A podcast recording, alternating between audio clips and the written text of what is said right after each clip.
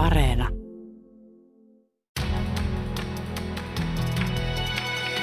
Kuuntelijaklubi. Oletko kuullut Sura Karuhimpistä, Helen Kelleristä tai Harriet Dupannista? Toisin sanoen naisista, jotka ovat muuttaneet maailmaa. Maria Pettersson ja Historian naiset podcast esittelee kuulijoille naisia, jotka ovat jättäneet jälkensä historiaan. Ensimmäisessä jaksossa Pettersson esittelee kolme naista. FBIn tarkkailema radikaalikirjailija, joka valmistui ensimmäisenä kuurosokeana yliopistosta. Toiseksi kansanparantaja Sindlerin listan mukaan nimensä saanut Sindler's Witch, joka pelasti Ruandan kansanmurhassa yli sataa ihmistä piilottamalla heidät kotiinsa. Ja lisäksi mustaksi Moosekseksi kutsuttu entinen orja, joka auttoi lähes sataa muuta orjaa pakoon Yhdysvaltojen etelävaltioista. Tästä kuulette lisää. Tapman halusi auttaa muita orjia pakenemaan.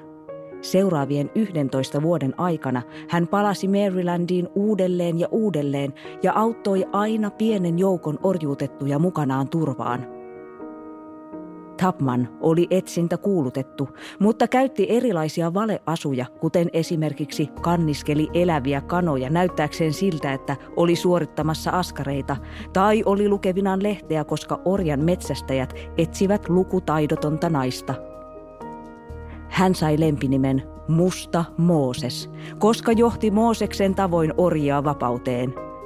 Yksikään Tapmanin opastamista ryhmistä ei jäänyt kiinni. Maryland lakkautti orjuuden vuonna 1860. Seuraavana vuonna syttyi Yhdysvaltain sisällissota. Tapman pestautui ensin hoitajaksi ja piti huolta sairastuneista sotilaista. Tapmanin tärkein työ sodassa oli toimia tiedustelijana. Hänestä tuli myös ensimmäinen sisällissodassa hyökkäystä johtanut nainen – Myöhempinä vuosinaan Tapman jatkoi tasa-arvokamppailua ja omistautui ajamaan tasa-arvoista äänioikeutta. Hän kampanjoi yhdessä muiden suffragettien kanssa ja matkusti ympäri Yhdysvaltoja pitämässä puheita, jossa kertasi naisten saavutuksia sisällissodassa ja orjuuden vastaisessa kamppailussa. Tapmanista tuli USAssa tasa-arvokamppailun ikoni – hän oli ensimmäinen mustanainen postimerkissä. Hänelle on pystytetty patsaita ja hänen mukaansa on nimetty myös asteroidi. Harriet Tubmanin kuvaa on ehdotettu painettavaksi 20 dollarin seteliin, siinä nykyisin olevan orjan omistaja presidentti Andrew Jacksonin sijaan. Ensimmäisessä jaksossa Pettersson keskustelee ihmisoikeusaktivisti Ujuni Ahmedin kanssa naisten roolista ihmisoikeustaistelussa – he pohtivat, mikä saa ihmisen antamaan kaikkensa, vaikka kukaan ei koskaan kiittäisi uhrauksista. Entä kuka ylipäänsä saa muuttaa maailmaa? Kaikkiaan Maria Pettersson ja Historian naiset podcastissa tullaan nostamaan esiin naisia laidasta laitaan, sotasankareita, rikollispomoja, tieteentekijöitä, hallitsijoita ja huimapäitä. Yhtä kaikki naisia, joita yhdistää uskomaton elämäntarina ja se, että me ole kuulleet heistä. Kuuntelijaklubi. Sanonta kuuluu, että suku on pahin. No tähän kysymykseen ainakin yritetään löytää vastausta Yle Kioskin Aleksi Rantamaan ja Jesse Sarkkisen uudessa podcastissa Mikä keissi?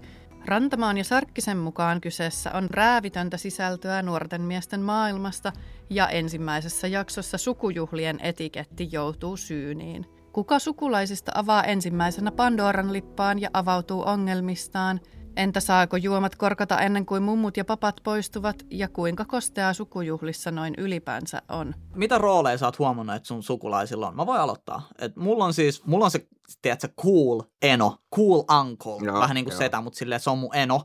Se on sellainen cool tyyppi, tiedätkö, soittanut vähän bassoa ja tiedätkö, soittanut bändeis ja tuollaista rockarilifea elänyt, niin se on sellainen laid back – Tiedätkö, mitä se meinaa? Joo, Sellainen joo, chilli jäbä. Joo, joo. Se ottaa iisisti ja heittää sen aina tosi paljon läppää. Ja sit mun täti taas on sellainen, että se on tosi sellainen kova huolehtii koko ajan, että onko kaikki ruokaa, onko kaikki kahvia, juotko kahvia, ota nyt, hei, ota nyt, onko pää kipeä, onko siitä, onko...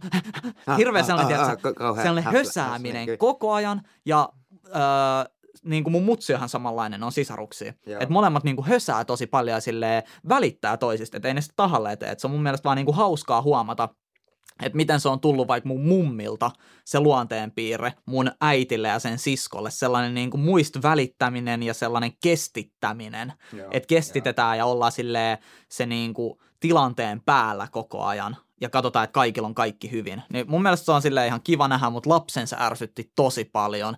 Silleen, että olit jossain leikkimässä piilosta tai jotain, niin sit hei Jesse, nyt juomaa vähän vettä ja tiedät, tollasen no, juttu. Niin, on hiljaa. Oi hiljaa, ole en mä ei, ei mulla ole janoa, kyllä mä nyt itse tiedän, milloin mun täytyy juoda vettä saakeli.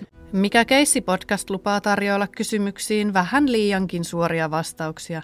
Aiheet tulevat vaihtelemaan edellä mainituista sukujuhlista masturbaatioon.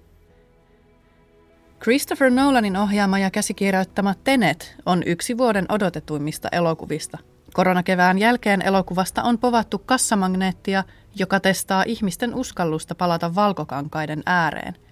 Mutta ne, jotka ovat elokuvan jo nähneet, ovat käyneet kiivasta keskustelua siitä, onko elokuva täyttä soopaa vai nerokasta skifiä.